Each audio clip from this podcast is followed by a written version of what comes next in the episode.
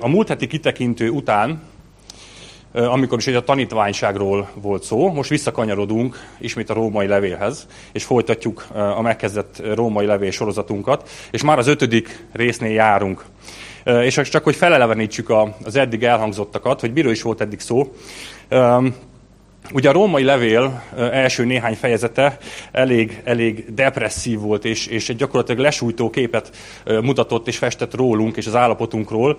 Um, gyakorlatilag um, el, elég, elég sötét volt ez a, a bűnös állapotunkkal való szembesülés, de szükséges volt ahhoz, hogy, hogy felismerjük azt, hogy elveszett állapotban vagyunk, felismerjük azt, hogy nekünk szabadulásra van szükségünk. És ö, megismertünk, illetve Pál bemutatott néhány ember típust, ugye hozzáállást, ö, hogy hogyan próbál az ember megigazulni, hogyan próbál az ember Istennek ö, elfogadhatóvá válni, és ugye volt ez a négy csoport, amikor az emberek a saját értelmük alapján próbáltak ö, ö, megfelelni Istennek. A másik csoport Isten nélkül, de, de erkölcsösen próbálta mindezt megvalósítani. Azután voltak azok, akik, akik vallásosak voltak, de inkább csak külsőségekben merült ki ez az egész dolog az ő esetükben. És a negyedik csoport az pedig, az pedig nem, csak, nem csak a vallásosság, a külsőségek alapján, tényleg valóban odaszántan próbált élni, és, és az ember azt hinné, hogy, hogy ez egyre, egyre jobb és egyre közelebb visz Istenhez, de, de láttuk, hogy egyik sem vezet igazándiból eredményre. És akkor kérdezhetjük, hogy mi, akkor mi van, akkor hogy, hogy lehet ez az egész. És uh, Isten itt vágta el azt a bizonyos Gordiuszi csomót, és, és megmutatta, hogy, hogy um, ő az, aki meg tud igazítani minket. Ő az, aki, aki minket Jézusban ártatlannak minősít, hogy mi ezért nem tudunk tenni semmit. Egyszerűen a kegyelem csak el kell fogadnunk, és, és ezáltal, uh, a hit által kapunk kegyelmet Jézus Krisztusban. Nincsen más út.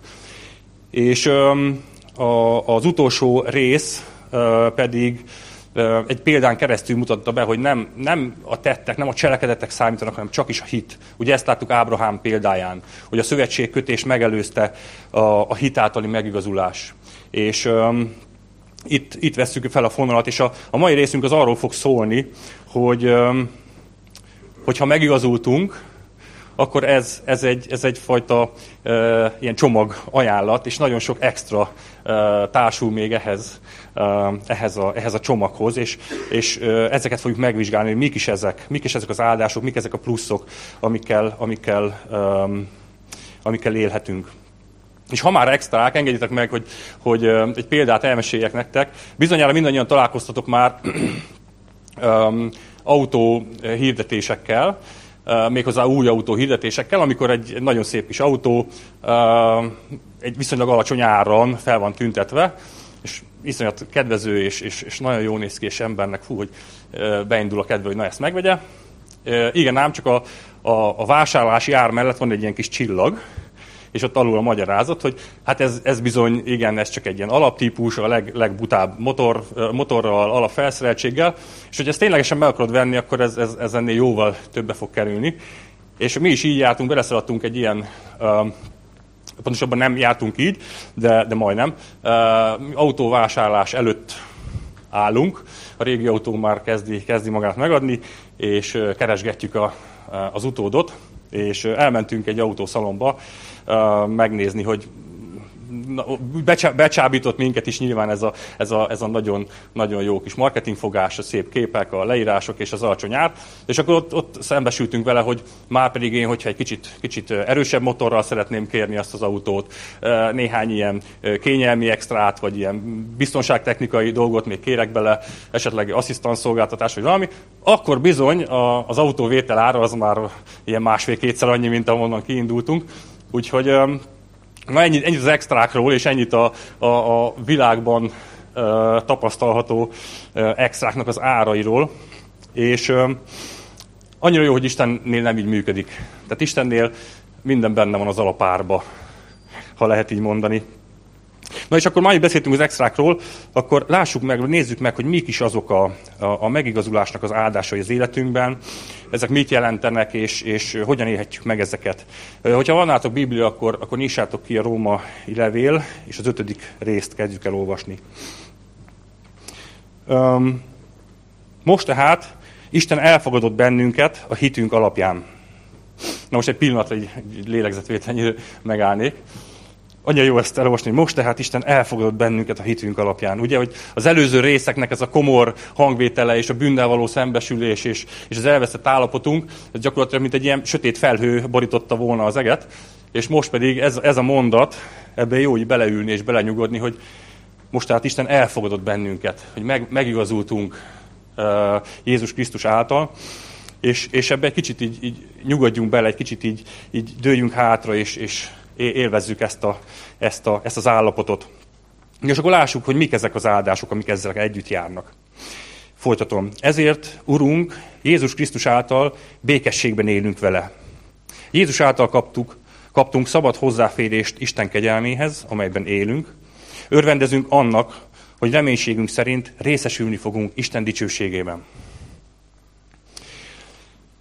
Sokszor találkozom olyan keresztényekkel, akik akik küzdködnek, savanyúak, örömtelenek, nem közöttetek nyilván, esetleg más, más gyülekezetekben, de, de vannak ilyenek, vagy legalábbis hallomásban már hallottam ilyenekről.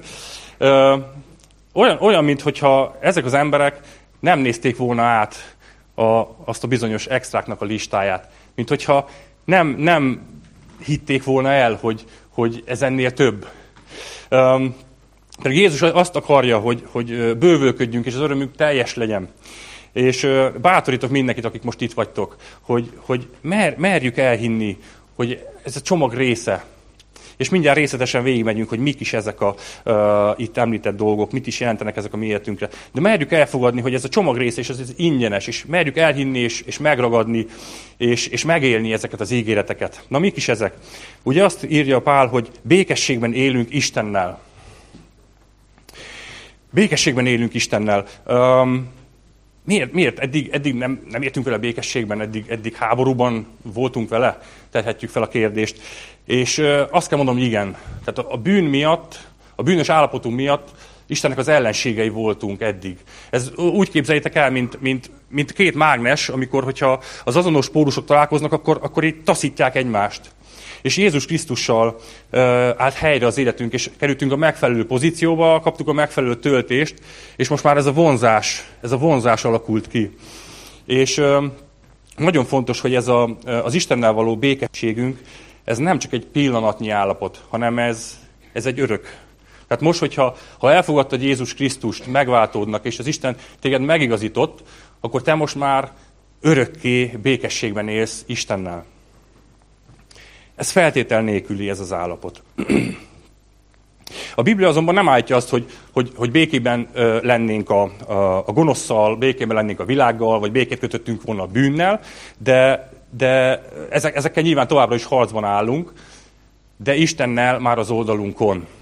Ugye mennyire, mennyire másként néz ki az egész? Hogyha Isten harcol mellettünk, és nem ellenünk, vagy nem mi harcolunk Isten ellen, hanem tényleg, tényleg milyen ez, hogyha Isten velünk, akkor ki lehet ellenünk. Tehát a világ mindenség teremtő, teremtője, ami, ami teremtőnk és megtartónk az, aki velünk együtt harcol. Tehát semmi, semmi nem állhat ellen nekünk innentől kezdve, mert békében élünk most már vele. Van egy másik békesség is egyébként, amit a, a Biblia gyakran említ, ez pedig Isten békessége. Ne össze, van Istennel békességben, vagy az Istennek a békessége. Az Isten békessége, ez, ez, a, ez a megváltottság, a bűntől való teljes szabadság érzése és nyugalom érzése. Ezt akkor tapasztalhatjuk meg, amikor, amikor hittel rámerünk állni Istennek az ígéreteire, amikor el, elbírjuk hinni és megbírjuk ragadni az Isten ígéreteit, és ráhagyatkozunk az ő vezetésére. És ilyenkor megmagyarázhatatlan módon de, de egy, de egy olyan, olyan békesség tölt be minket, amit úgy ír a, a Biblia, hogy, hogy minden értelmet meghaladó békesség. És ez a békesség azonban lehet, hogy most úgy vagytok itt néhányan, vagy, vagy sokan, hogy nem érzitek ezt a békességet, az Istennek a békességét. Ez azért, ez azért lehet, mert, mert amikor ebből az állapotból, az Isten ígéreteire való tökéletes ráállás és ráhagyatkozás állapotából kicsit visszalépünk, kettőt, és, és megint próbáljuk mi kézbe venni a dolgokat, és mi a saját kezünkbe venni az irányítást, akkor, akkor szembesülünk azzal, hogy nem, nem sikerülnek, nem úgy jönnek ki a dolgok, és elveszítjük ezt a fajta békességet. Tehát ne, ne, ne értsük félre, Istennel továbbra is, és örök állapotban, mi békességben vagyunk, azonban az Istennek a békessége az, az változhat attól függően, hogy milyen a mi állapotunk. És arra bátorítok mindenkit, hogy, hogy próbáljunk meg minél, minél többet így, így rá, rá állni, rá hagyatkozni, és az ő vezetését elfogadni, és így élni az életünket, és akkor Istennek a békessége szintén tud állandósulni a mi életünkben. Egyébként, ha egy kis, kis bizonságot így elfogadtok tőlem, nekem a munkahelyemmel voltak egy kis, kis gondok, a, a külföldi beruházó akinél dolgoztam, meggondolta magát, illetve hát a, a, a piaci helyzet és az ő aktuális anyagi helyzete nem tette lehetővé, hogy, hogy a, beval, a beruházás, amin, amin dolgozunk már a két éve, megvalósuljon, és gyakorlatilag lefújta az egészet. És én most ebben, a, ebben az állapotban vagyok, tehát munkát keresek, és gyakorlatilag munkanélküli leszek hamarosan. De, de megtapasztalom ezt az Istennek a békességét, hogy teljesen ráhagyatkozok, és, és, és tudom, hogy ő, hogy ő, ő kiutat mutat nekem ebben a helyzetben is. És én azt kívánom nektek is, hogy legyetek, legyetek bármilyen, bármilyen helyzetben, vagy bármilyen kilátástalananak tűnő szituációban, bírjatok az Úrra hagyatkozni, és, és megmagyarázhatatlan módon ez a, ez a békesség fog titeket betölteni. És akkor azt kérdezik, hogy hát normális, hogy hogy tudsz ilyen, hogy tudsz ilyen nyugodt lenni, hogy tudsz ilyen, ilyen békés lenni. És e, e, ez, ez a válasz erre, hogy, hogy Istennek a békessége teszi ezt. Aztán haladjunk. A másik ilyen extra a szabad hozzáférés Isten kegyelméhez. Ez az állapot is örök, ezt sem tudjuk elveszíteni, és gyakorlatilag Isten kegyelméhez való szabad hozzáférés, ez a meg nem érdemelt, ingyenes, csodálatos kegyelem, amit, amit, ami mennyei atyánk ö, ad nekünk, és azt olvassuk, hogy szabad hozzáférés. Na számomra a szabad hozzáférés az azt jelenti, hogy korlátlan és folyamatos nem, nem csak egy egyszeri, a megtéréskor megtapasztalt kegyelemről van itt szó, amikor Isten eltörli a mi bűneinket, és, és gyakorlatilag azt mondja, hogy na akkor innentől kezdve, most lenulláztuk a, az eddigi, eddigi bűnös múltadat, most akkor próbálj meg úgy élni, hogy az hogy méltó legyél erre az egészre. De Isten nem ilyen. De ő azt mondja, hogy, korlátlan, szabad hozzáférésünk van Isten kegyelméhez. És milyen jó, hogy, hogy ez, ez, ez rendelkezésünkre áll, mert, mert különben nagy bajba lennénk, nem tudnánk megfelelni, nem tudnánk, elbuknánk gyakorlatilag már az első napon, hogyha, hogyha azt mondaná, hogy mostantól akkor szabad, szabad, saját erődből próbáld meg ezt. Annyira jó, hogy mi ebben, ebben élhetünk, ebben létezhetünk, és, és azért, mert folyamatosan szükségünk van rá, és az ő kegyelmére. És nagyon fontos, hogy, hogy ne is próbáljátok meg a megtérés után kiérdemelni ezt a kegyelmet. Mert ugye a, a római levél korábbi tanításaiban Attilától hangzott el ez a mondat, hogy nem lehet összemixelni a hit alapján való elfogadást és az érte való megdolgozást. És ez egy nagyon fontos mondat. Tehát keresztényeknek szóló mondat ez, hogy tartsuk azt azt tekintetben, és, és, és véssük az eszünkbe, hogy nekünk a kegyelemre naponta szükségünk van. És vannak, vannak sajnos olyanok, akik, akik ezt egy ilyen egyszerű alkalomként fogadják el, a kegyelmet, és utána pedig erőből meg akarnak felelni Istennek, és fokozatosan visszabújnak ezáltal a törvény uralma, uralma alá, és ezeket inti Pál a Galata 3.3-ban, nem is finomkodva még hozzá, így, írja, így ír nekik, hogy hogyan lehettek ennyire ostobák? Hogy a Szent Szellemmel elkezdett új életeteket most emberi erővel akarjátok folytatni? Ugye? Hát Pál az nem, nem köntörfalaz és nem ö, finomkodik, hanem így megmondja kerekperec, hogy ez nem működik. Ne legyetek ostobák. Ti se, mi se, én se.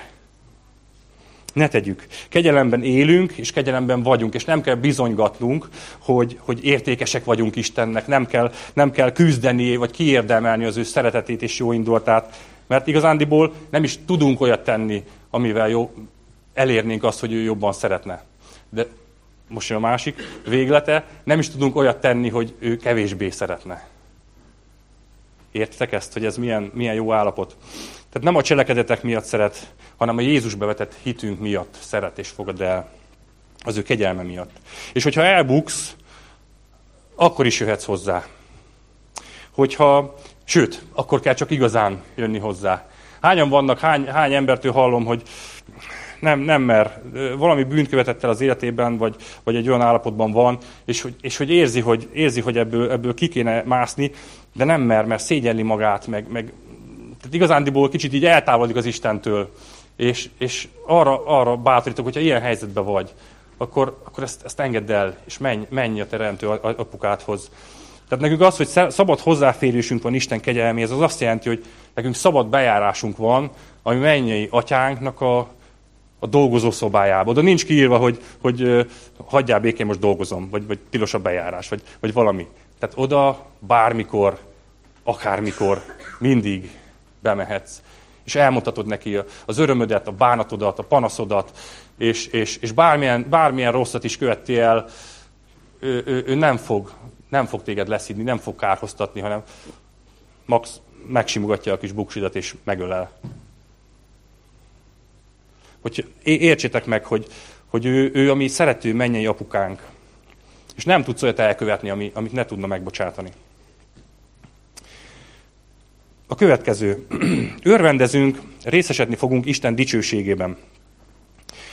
Öm, hát ezek után ki tudna szorongani, ugye? Tehát ilyen, ilyen jó dolgok hallatán. Örvendezünk, és azért örvendezünk, mert részesedni fogunk Isten dicsőségében. Na most ez a, ez a dicsőség szó, ezt ugye nem nagyon használjuk, illetve mm, csak nagyon ritkán, és nem is biztos, hogy teljesen tudatában vagyunk, hogy ez a dicsőség tök jó hangzik, de hogy ez, ez mit, mit is jelent. Na most én utána néztem a, a dicsőségnek, két megfogalmazást is találtam.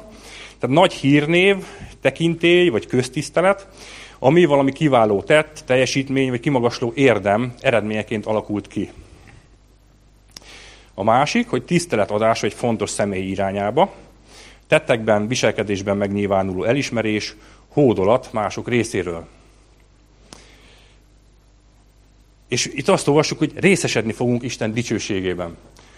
De hát mit tettünk mi? Tehát mi, mi az, a, az a kiváló dolog, vagy mi az a, mi az a uh, teljesítmény, kimagasló érdem, amit, amit tettünk? És, és hát most őszintén megmondom nektek, én nem, nem tudok ilyet magamról, hogy ilyet tettem volna. És mégis Isten azt ígéri, hogy részesedni fogok az ő dicsőségében. Ez számomra felfoghatatlan. A, a nyolcadik részben ugrok, ugrok három, vers, három részt előre, a Róma 8-ban fogja ezt írni Pál, bocsát Illa, most lelők egy-két dolgot. Tehát ezt ír a Róma 8, 29, 30-ben, hogy igen, azt akarta, hogy fia legyen az első szülött a sok testvér között, Isten nagy családjában. Azt tervezte, hogy ezek a testvérek a fiához hasonlítsanak, ezeket a maga számára előre külön választotta, azután elhívta, majd elfogadhatóvá tette őket, és dicsőséget is adott nekik. Tehát értitek?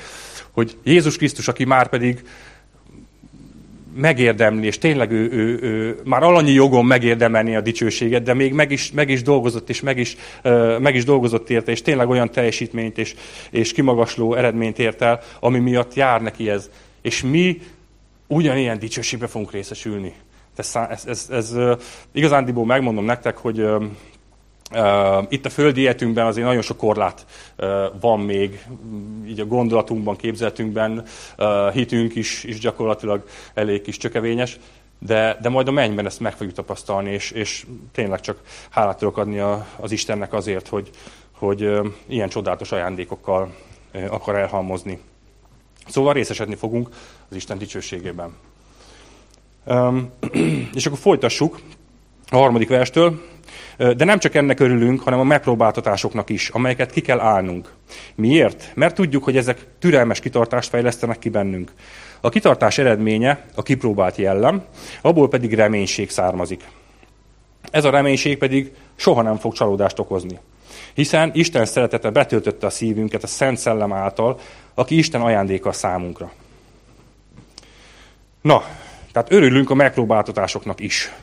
Hát ez pedig olyan szépen indult eddig, ugye volt a, a békesség, a öröm, a dicsőség, és akkor most pál, ez meg mi. Tehát örülünk a megpróbáltatásoknak. Hát mióta örülünk a megpróbáltatásoknak? Ki az, aki örül a megpróbáltatásoknak? Tegye fel a kezét. Hát nincs nagy tolongás.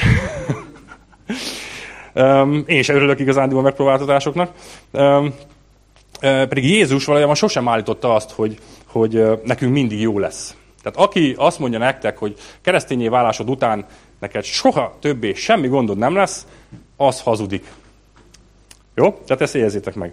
Tehát a valós világban élünk, és Jézus nem mondta, hogy, hogy kiragad minket a világból, viszont azt ígérte, hogy mindig velünk lesz. A hitetleneket is érik próbák, nehézségek, meg minket is, ö, minket is érnek. De a nagy különbség, hogy, hogy, míg, hogy, hogy míg ők a mi érteken sopánkodnak, keseregnek, felelősöket keresnek, vagy, vagy hibáztatnak másokat, addig mi a próbák idején ragaszkodjunk erősebben a korábban felsorolt áldásokhoz és ajándékokhoz, és merjünk bízni, merjünk bízni Istenben minden körülmény között. Ez, ez legyen a különbség a világ, tehát a hitetlenek és a hívők közötti különbség. Mert mit ígér pár? Nézzük csak. Tehát a próba mit eredményez? Türelmes kitartást, a türelmes kitartás kipróbált jellemet, és a kipróbált jellem pedig reménységet. Ez, ez olyan, mint, mint amikor egy sportoló, hogyha nem, nem gyötörné magát, és nem feszülne minden egyes edzésen, küzdve a, a, a tized, meg század másodpercekkel, meg a centiméterekkel, és nem, nem stresszelné magát a, a megmérettetésekkel, akkor nem jutna egyre előre, és nem, nem közelíteni a céljához, ami legyen az egy világbajnokság, vagy egy olimpia, és annak is a dobogója mondjuk. Tehát mi, mi is gyakorlatilag fogjuk fel így ezt a próbákat, mert ezáltal lesz nekünk kipróbált jellemünk, és ezáltal erősödik meg a hitünk. Na ez már ugye jobban hangzik, tehát hogy ki az, aki, ki az, aki szeretne kipróbált jellemet és, és, és nagyobb hitet itt, itt most közöttetek. Na, most már azért lendülnek a kezek, ugye? Hát akkor fogadjuk el, hogy ez már pedig így működik. Tehát akkor próbák, próbák által, és ebben a mai világban egyébként szimpatikus nyilván, amikor azt hallod a világból, hogy áh, tudok egy gyorsabb utat, vagy egy gyorsabb módot, vagy egy egyszerűbbet. Nem tudom, ki az, aki már esetleg fogyókúrázott, próbált fogyókúrázni. Hát elárulom, hogy ez a két pirul, amit bekapkodtok, és reggelre nem fog eltűnni a, a poci, tehát ez, ez, így nem, ez így nem működik. Vagy, vagy aki nyelvet, nyelvet akar tanulni, ugye ez is hosszú hónapok, évek munkája, tehát nem, ne, úgy nem fog működni. Főteszed a, azért, a, a fülest a füledre, és akkor lefeksz, és reggelre beszélsz folyékonyan anyanyelvi szint. Ez is, ez is hazugság. Vagy, vagy aki esetleg nincs megelégedve a fizimiskájával, vannak ilyen, ilyen kis elektromos ketyerék, főcsatolód, bedugod, és akkor másnapra, mint ilyen Schwarzenegger úgy nézel ki. Na, ez sem működik, jó? Tehát te fogadjuk el, hogy, hogy ez, ez nem működik. Tehát a, a rövid út és, a, és a, ez egyszerű megoldások nem járhatók. Gyakorlatilag próbák által fejlődik bennünk a türelmes kitartás és a kipróbált jellem. De még egy kis biztatás így a, a próbák idején, tehát kapaszkodjunk meg abba, amit Pál mond, szintén a nyolcadik részben, hogy mi választott el bennünket Krisztus szeretetétől. Elnyomás, szenvedés, nyomor, nehézségek, üldözés, éhínség, ruhátlanság, életveszély, vagy akár ha meg is ölnek bennünket? Nem, egyik sem. Mindezek ellenére minden nehéz helyzetben mi vagyunk a győztesek. Sőt, még annál is többek. Ő általa, aki szeretett bennünket. Mert Isten szeretetétől semmi, de semmi nem tud minket elválasztani. Jó, tehát ebbe, ebbe erősödjünk meg, és ebbe, ebbe kapaszkodjunk meg, hogy érjenek bármilyen próbák, itt felsorolt egy 8 pál, szerintem még egyikkel se nagyon találkoztunk, de, de nem, nem tudnak ezek elválasztani minket Isten szeretetétől. És a következő pont, hogy Isten szeretete betöltötte szívünket a Szent Szellem által. A Szent Szellem az, aki megmutatja Isten szeretetét. És ne zárkózzunk el előle. Ő a szívünkben él, és, és, és betöltötte a szívünket, amikor újjászülettünk. És Jézus mondta egyébként ezt, a János 16 hétben olvashatjuk, hogy de higgyetek nekem, javatokra válik, ha elmegyek. Miért? Mert ha elmegyek, elküldöm hozzátok a segítőt. Ha nem mennék el, akkor ő sem jönne el hozzátok. Tehát Jézus azt mondja, hogy, hogy jobb, jobb, hogyha ő elmegy, mert nekünk sokkal jobb, hogyha a Szent Lélek, a Szent Szellem költezik a mi szívünkbe és él velünk minden egyes pillanatban. És, és ettől függetlenül sokan nem vesznek róla tudomást, vagy félnek tőle, vagy elzárkóznak. Ne, ne tegyük ezt. Tehát hagyjuk, hogy, és kérjük, hogy munkálkodjon a mi életünkben, formáljon minket, kenjen fel, mert ő, ő az Isten szeretete, aki, aki betöltötte a szívünket. És olvasom tovább a hatodik verstől. Amikor eljött a megszabott ideje, Krisztus meghalt értünk bűnösökért. Mi akkor még tehetetlenek voltunk, nehéz lenne olyan ember találni, aki hajlandó lenne meghalni, hogy valaki mást megmentsen, még akkor is, ha az a másik igazságos. Egy jó emberért talán mégis vállalná a halált valaki. Isten azonban azzal mutatta meg, mennyire szeret bennünket, hogy Krisztus már akkor meghalt értünk, amikor mi még bűneinkben éltünk. Akkor most mennyivel inkább megmenekülünk Isten haragjától, Krisztus által. Hiszen Isten már elfogadott bennünket Krisztus vére, vagyis a halála által. Amikor még ellenségei voltunk, Isten békét kötött velünk a saját fia halála árán. Akkor mennyivel inkább megment bennünket Krisztus élete most, miután már békességben élünk Istennel. Sőt, mi több, örülünk és dicsekedünk is Istennel. Urunk, Jézus Krisztus által, aki békét teremtett közöttünk és Isten között. Na lehet, hogy kicsit nehéz volt követni, meg hosszú volt, de ez egy ilyen rész.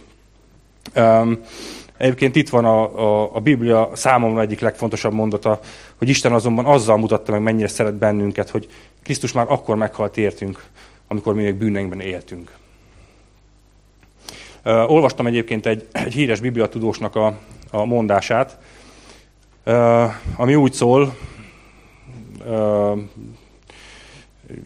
szabad fordításban, hogy könnyen lehet úgy látni a keresztet, hogy az Isten közömbösségét bizonyítja. Egy olyan Isten, aki hagyta, hogy az ártatlan fiát gonosz emberek megkínozzák és keresztre feszítsék, miközben semmit nem tett. Ha csak nem érted meg, hogy az Atya és a Krisztus egyek, akkor számodra kereszt nem az Isten szeretetéről tanúskodik. Ezt kicsit így emészgessétek. De hát ugye hogyan bizonyítja a Krisztus halála az Atya szeretetét? Gondoljatok bele, hogy milyen nehéz lehetett neki a saját fiát odadni, és a saját fiát szenvedni látni és feláldozni. És ugyanakkor nem csak a fiát, de hogy a 2 Korintus 5.19-ben olvassuk, hogy Isten ugyanis maga volt jelen Krisztusban, amikor kibékítette az embereket önmagával. Tehát az Isten önmagát is adta. Tehát ő mindent adott értünk, ő mindent. Ő ennyire szeretett. És mindezt ki, kiér? Tehát azt olvassuk, hogy uh, nehéz lenne olyan ember találni, aki hajlandó lenne meghalni, hogy valaki más megmentse, még akkor is, ha az a másik igazságos. Tehát uh, milyenek vagyunk mi? Tehát szeretjük a szépet, a jót, a kedvest, a, a pozitív dolgokat, de a, de a rosszat azt nem, ugye? A rosszat azt, azt gyűlöljük, az, az nem tetszik, az, az, azért nem, nem vagyunk hajlandók áldozatot hozni. És erről szólnak gyakorlatilag az akciófilmeknek a tömkelege, hogy a, jön a hős, belovagol paripám, vagy autón, vagy tök mindegy valamin, és akkor megmenti a, a, a kedvest, a gyámoltalant, az elesettet, nem? És hogyha ha ne, ne vagy Isten véletlenül a, ezért meg kell holnia, akkor már drámának hívjuk, tehát az akkor egy másik kategória. De gyakorlatilag erről szólnak a, a, a nagy filmes produkciók is. És Jézus azonban nem, nem egy filmben, ő nem csak a passióban, hanem a valóságban halt meg, és, és a gonoszokért halt meg. Ezt fel tudjuk fogni? A gonoszokért halt meg. De kik ezek a gonoszok? Kik ezek a gonoszok, akikért meg kellett halni? Hát erről szólt, uh, tesóim, az első három fejezet, hogy mi vagyunk ezek a gonoszok, akikért Jézusnak meg kellett halnia. És Jézus ebben a megkínzott, meggyötört, korbáccsal, véresre, félholtra vett állapotban vitte a keresztjét, és a kezeit és lábait a kereszthez szögezték, és, és felállították a keresztet. És, és ebben, a, ebben az állapotban levegőt alig kapott, fuldoklott, de még egyszer inni kért, azért, hogy, hogy hallható hangon tudjon még egy utolsót kiáltani. És ő azt kiáltotta, hogy elvégeztetett. És ez a kiáltás mind a mai napig szól. És neked is szól, hogyha még nem hallottad ezt meg. Azt kiáltott, hogy elvégeztetett. El van végezve. Neked már semmi dolgod vele. Nem kell érte megdolgoznod, nem kell szenvedned érte. Csak el kell fogadnod, mert ez ajándék. És az ajándék az ingyenes. De jól tudjuk, hogy, hogy az ár az valójában nagyon-nagyon drága volt, de nekünk ingyenes. És Jézus összetörve, megkínozva, meggyötörve, belehalva, megváltotta a világot. Most gondoljatok bele, hogy akkor mire képes az életében. Hogyha ebben a leg, legrosszabb, legösszetörtebb, legnyomorultabb állapotában ekkorá dologra volt képes, akkor mire képes most? Egyébként beugrott egy kép, miközben, miközben erre a tanításra készültem, és, és elkész, elképzeltem Jézust, amint, amint oda volt, ugye a kezei oda voltak szögezve a keresztre, ilyen pozícióba, és, és ő ebben, a, ebben az állapotban bebizonyította, hogy szeret. És most már nincs a kereszten. Most tudjátok, most már, most már átbír titeket ölelni.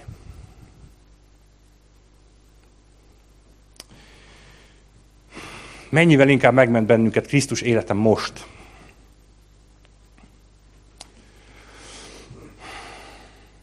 És hogy folytatjuk az ötödik részt, a, az ötödik rész második fele egy, egy tartalmilag és logikailag kicsit, kicsit teljesen más. Tehát egy új részbe kívánkozva. Nem biztos, hogy Pál osztotta be így a, a részeket és a, és a fejezeteket, de, de mi már ezzel így, így találkozunk, úgyhogy megyünk tovább. És eddig ugye láttuk, hogy a megigazult állapotunk és ennek az áldásainak az ismertetése után, tehát Pál fontosnak tartotta hogy a bűn eredetét és természetét, valamint Jézus személyét és a megváltó munkáját még teljesebben átlássuk és megértsük. És erről szól a, az ötödik résznek a második, második fele. Nézzük akkor, hogy ez, ez hogy is szól. A 12. verst olvasom. Ádám és Krisztus. A bűn egyetlen ember, Ádám által lépett be a világba.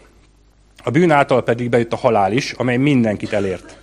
Mindenkinek meg kell halnia, mert mindenki vétkezett. A bűn már a mózesi törvény előtt is jelen volt a világban. De amíg nincs törvény, addig a bűnt sem lehet fel, senkinek felróni. Ádámtól Mózesig mégis mindenki felett a halál uralkodott, még azok felett is, akik nem úgy védkeztek, mint ahogyan Ádám, aki megszegte Isten parancsát. Hú, na, uh, akkor próbáljuk meg együtt értelmezni ezt a, ezt a részt. Tehát Pál leírásában a bűnbeesés története a bűnbeesés szereplői és ennek a következménye, a bűn és a halál, az, az, az egy, egyfajta igazságként van ö, leírva.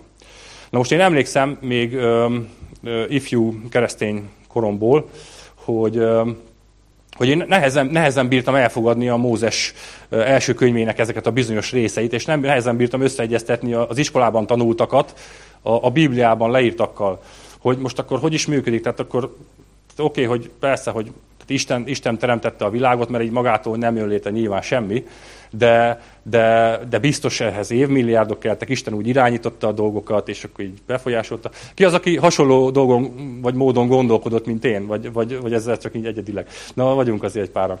És, és el kellett jutnom egy, egy olyan szintre, amikor is, amikor is felhívták a figyelmet arra, hogy, hogy a bűneset előtt nem volt halál. Tehát, hogyha nem volt halál, akkor gyakorlatilag ez az évmilliárdok alatt lezajlott folyamatos változás és, és dolog, ez, ez, ez az opció, ez így nem valós, nem lehet valós. Úgyhogy gyakorlatilag abban a pillanatban én elfogadtam a, a Bibliának az utolsó betűjét is igaznak. Tehát a teremtés az hat nap alatt történt, két személy volt ott a bűnesetnél, bűn és ennek a következménye halál, stb. Tehát mindent, mindent el, elfogadok igaznak, mint a Biblia leír. És hogyha valaki nem is hisz a Biblia igazságaiban, a halál egy, egy olyan tény, amit, amit nem lehet cáfolni. Tehát a, ezzel mindenki egyetért, ugye ki az, aki ismer olyat, aki, aki nem tudom már hány száz vagy ezer éves, és még nem halt meg, ugye senki nem ismer ilyet, mindenki meg fog halni. Ezt most így, bocsánat, hogy így, így elvettem a jó kedveteket, tehát egyszer mindenki meg fog halni. Jó? Na szóval, a nem hívő az azt mondja, hogy a halál az az életnek a természetes velejárója. A hívő ezzel szemben mit mond? Hogy a halál nem az élet természetes velejárója. Miért? Mert a halál az a bűn következménye, az nem Isten tervének a része volt. Ő nem azért teremtett meg minket, hogy néhány év vagy évtized után meghalljunk, ugye? Hanem, hanem ez, ez Isten tervével ellentétes, ez a bűnnek a következménye. És Jézus azért jött, hogy, hogy legyőzze a bűnt, és legyőzze a halált. Ö, olvassuk, hogy a bűn egyetlen ember Ádám által lépett be a világba. A bűn által pedig a halál. Bocsánat, ez tényleg ilyen, ilyen elég ilyen teológiai mélységeben megyünk, úgyhogy uh, gatyákat főkötni.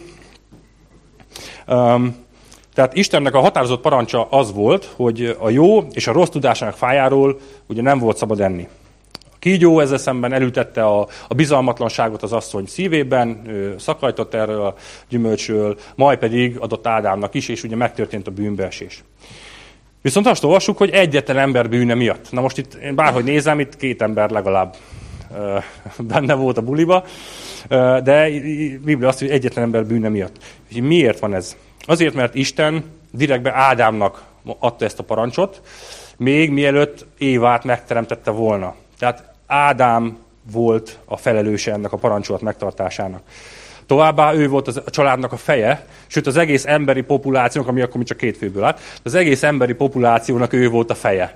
Jó, tehát ő a felelőse gyakorlatilag, és ő, ő, ő, ő viselte a felelősséget és a következményeket. Szóval megtörtént a bűn, és emiatt bejött a halál. És uh, Isten azt mondta, hogy amikor annak a gyümölcséből eszel, azon a napon biztosan meghalsz. Na most ezzel szemben Ádám még 900 évig élt. Vagy elfelejtett meghalni, vagy nem tudom mi volt.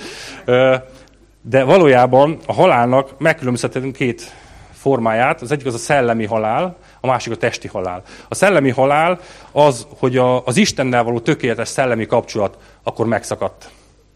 És gyakorlatilag ő ebbe a szellemi halálápotába került, és a testi halál az pedig bekövetkezett 900 évvel később, még jó sokáig húzta, de gyakorlatilag mint egy ilyen, egy ilyen halálos ítéletet, vagy egy halálos kór diagnosztizáltak volna nála, csak azt nem tudta, hogy mikor fog bekövetkezni.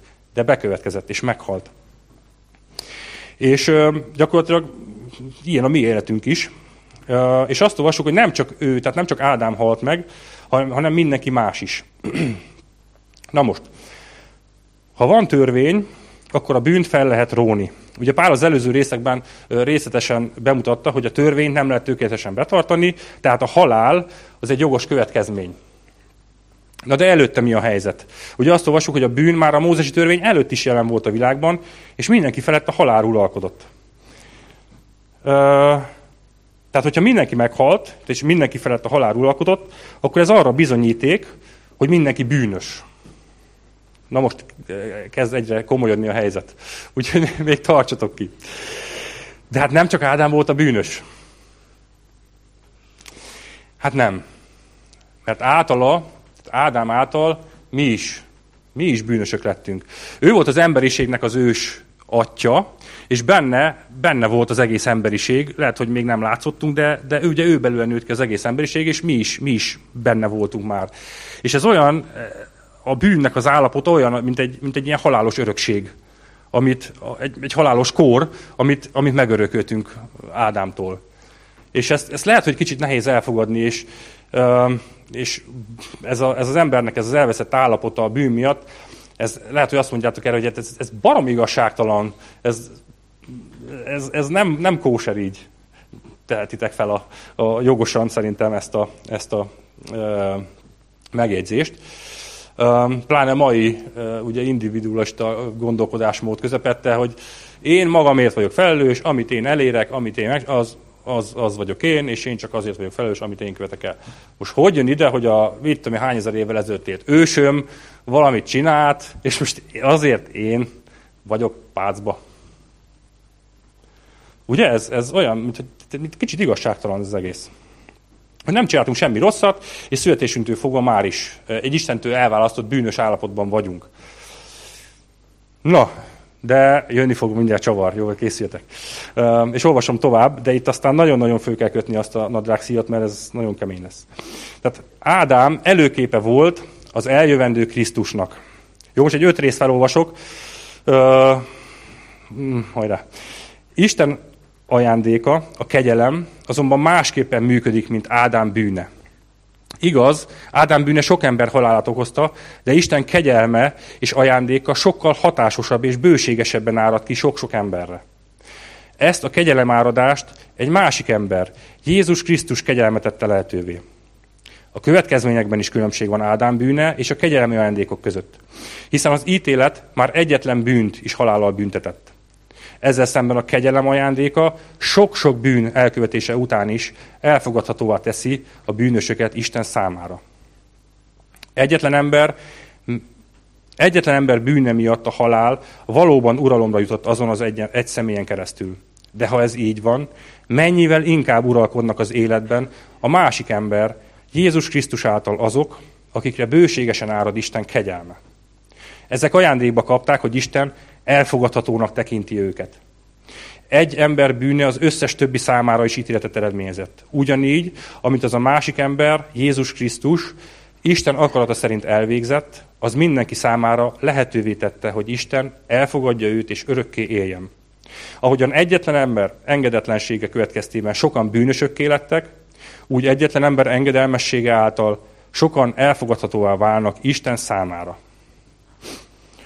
Na most, az így egy, első hallásra valaki értette, az jelentkezzen. Na, ezt, ezt át, átbeszéljük, jó? Tehát Ádám, ugye azt olvastuk, hogy előképe volt az eljövendő Krisztusnak. Ugye miben volt, miben volt előképe Ádám a Krisztusnak? Ugye ö, Isten az apukája mindkettőnek, tehát Ádámnak is, és Jézusnak is. Ugye József az csak a nevelő apukája volt, Isten volt az apukája. Bűntelenek voltak mindketten, tökéletesek voltak, legalábbis az induláskor. Azután Ádám láttuk, hogy ebből kiesett.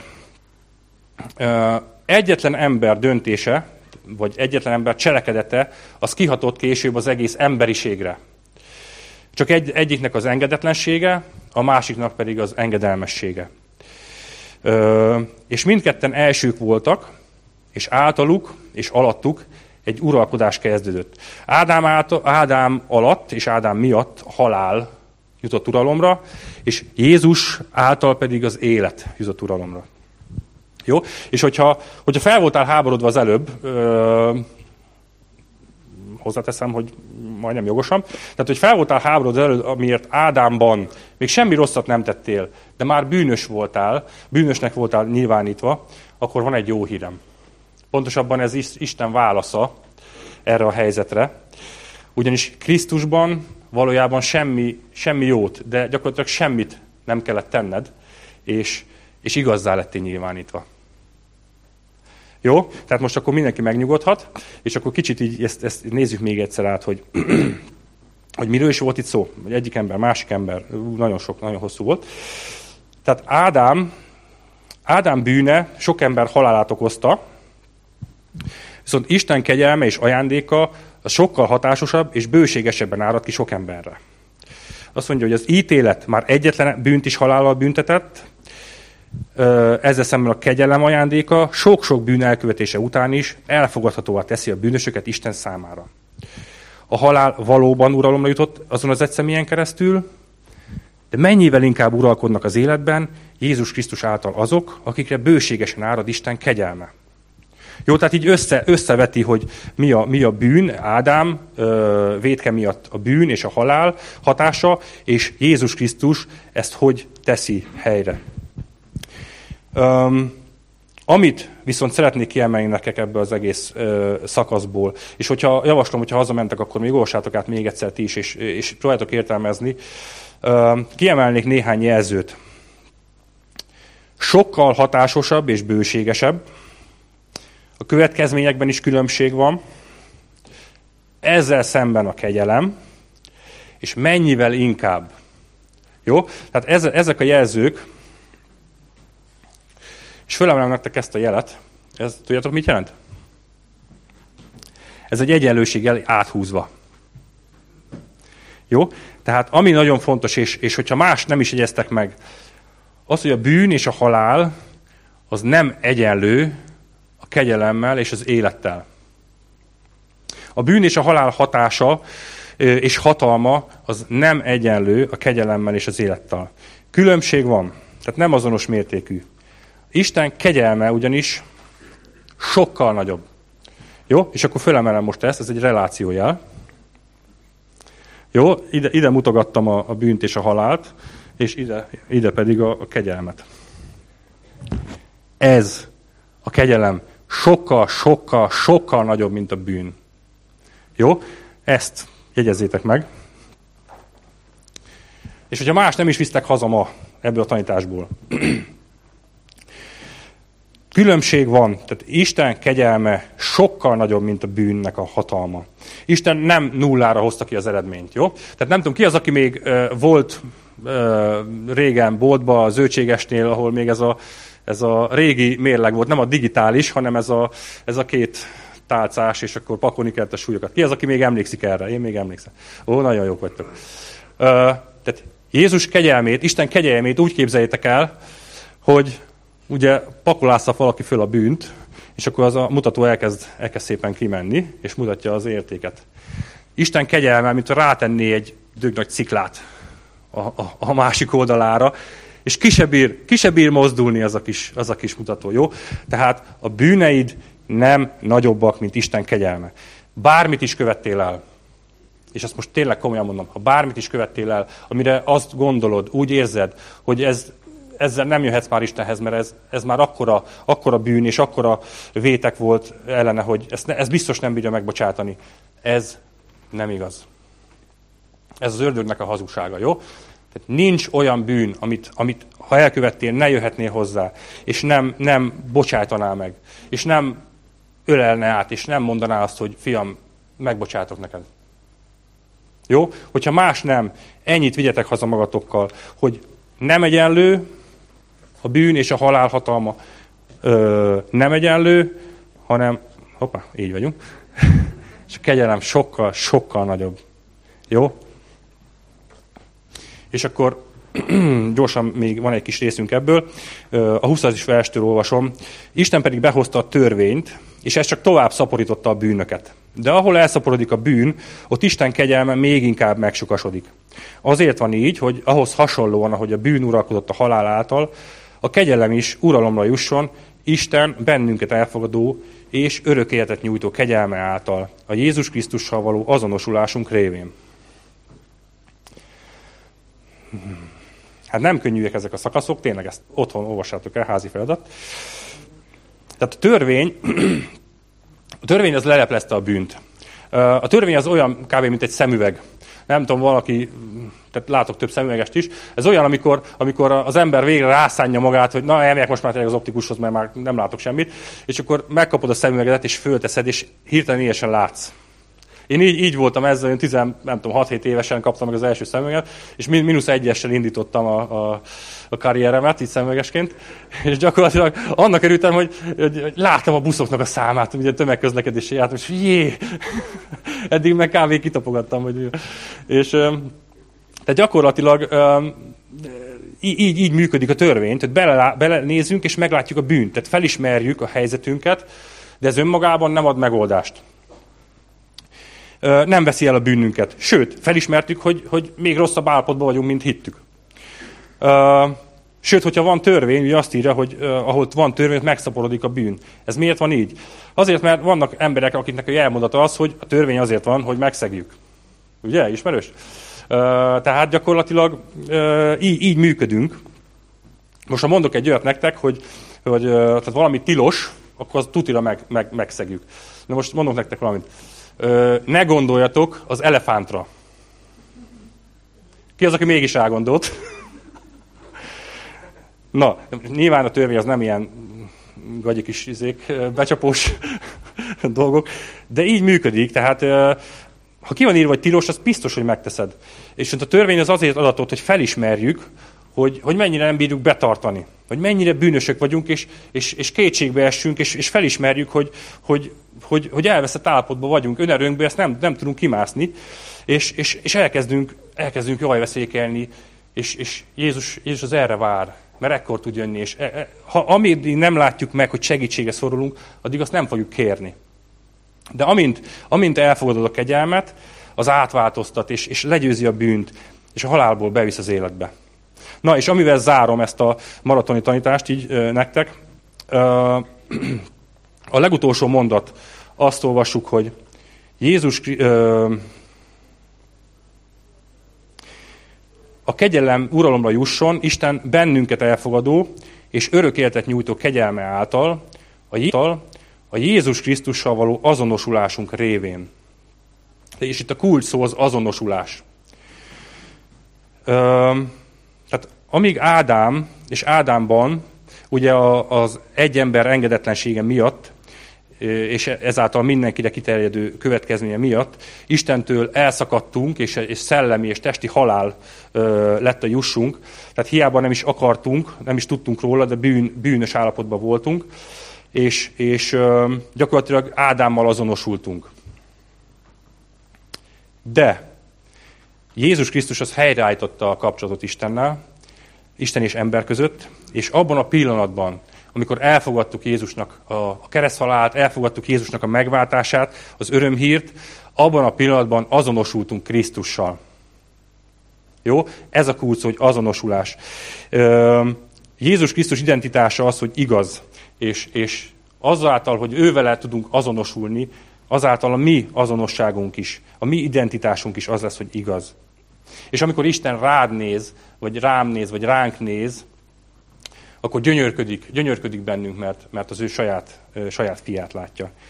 És azt kívánom nektek így zárszóként, hogy, hogy ez a Krisztussal való azonosulás, ez a tudat, ez a Krisztussal való azonosság tudat járja át a mi gondolatainkat, járja át jellemünket, és, és hassa át tényleg az egész életünket. Jó? Úgyhogy javaslom, hallgassátok vissza, vagy olvassátok el még egyszer, mert ez biztos elég, elég kemény volt ez a, ez a tanítás. De ennyit szerettem volna nektek mondani. Köszönöm szépen, hogy ennek ellenére meghallgattatok, és imádkozzunk. Drága Úr Jézus, köszönjük neked, köszönjük neked a, a megigazulásunknak az áldásait, az ajándékait, azt, hogy békességbe kerülhettünk Istennel, azt, hogy örömünk teljes lehet, és részesülni fogunk a te dicsőségedbe, Uram. Köszönöm, hogy szabad bejárásunk van a kegyelemhez. Köszönöm, édes Istenem, hogy bármit is elkövetünk, bármikor, a te ajtód az mindig nyitva áll a számunkra, és jöhetünk hozzád. Köszönöm azt, hogy, hogy mi nem tudunk olyan bűnt elkövetni, amit a te kegyelmed nem tudna elfedezni. Köszönöm, hogy a te kegyelmed sokkal, sokkal, sokkal hatalmasabb, mint a bűn, és köszönöm, hogy te, te ezt, ezt megmutattad, és, és azonosulhatunk a te fiaddal. Köszönöm, hogy amikor ránk nézel, akkor a te fiadat látod mi bennünk. És ezért, ezért mi nem, nem tettünk, és nem tehetünk semmit, egyszerűen csak elfogadjuk, elfogadjuk a kegyelmedet, és azt, hogy, azt, hogy te szeretsz minket, és elfogadsz minket. Uram, mi felemeljük a nagy nevedet, és, és, és áldunk, és imádunk. Amen.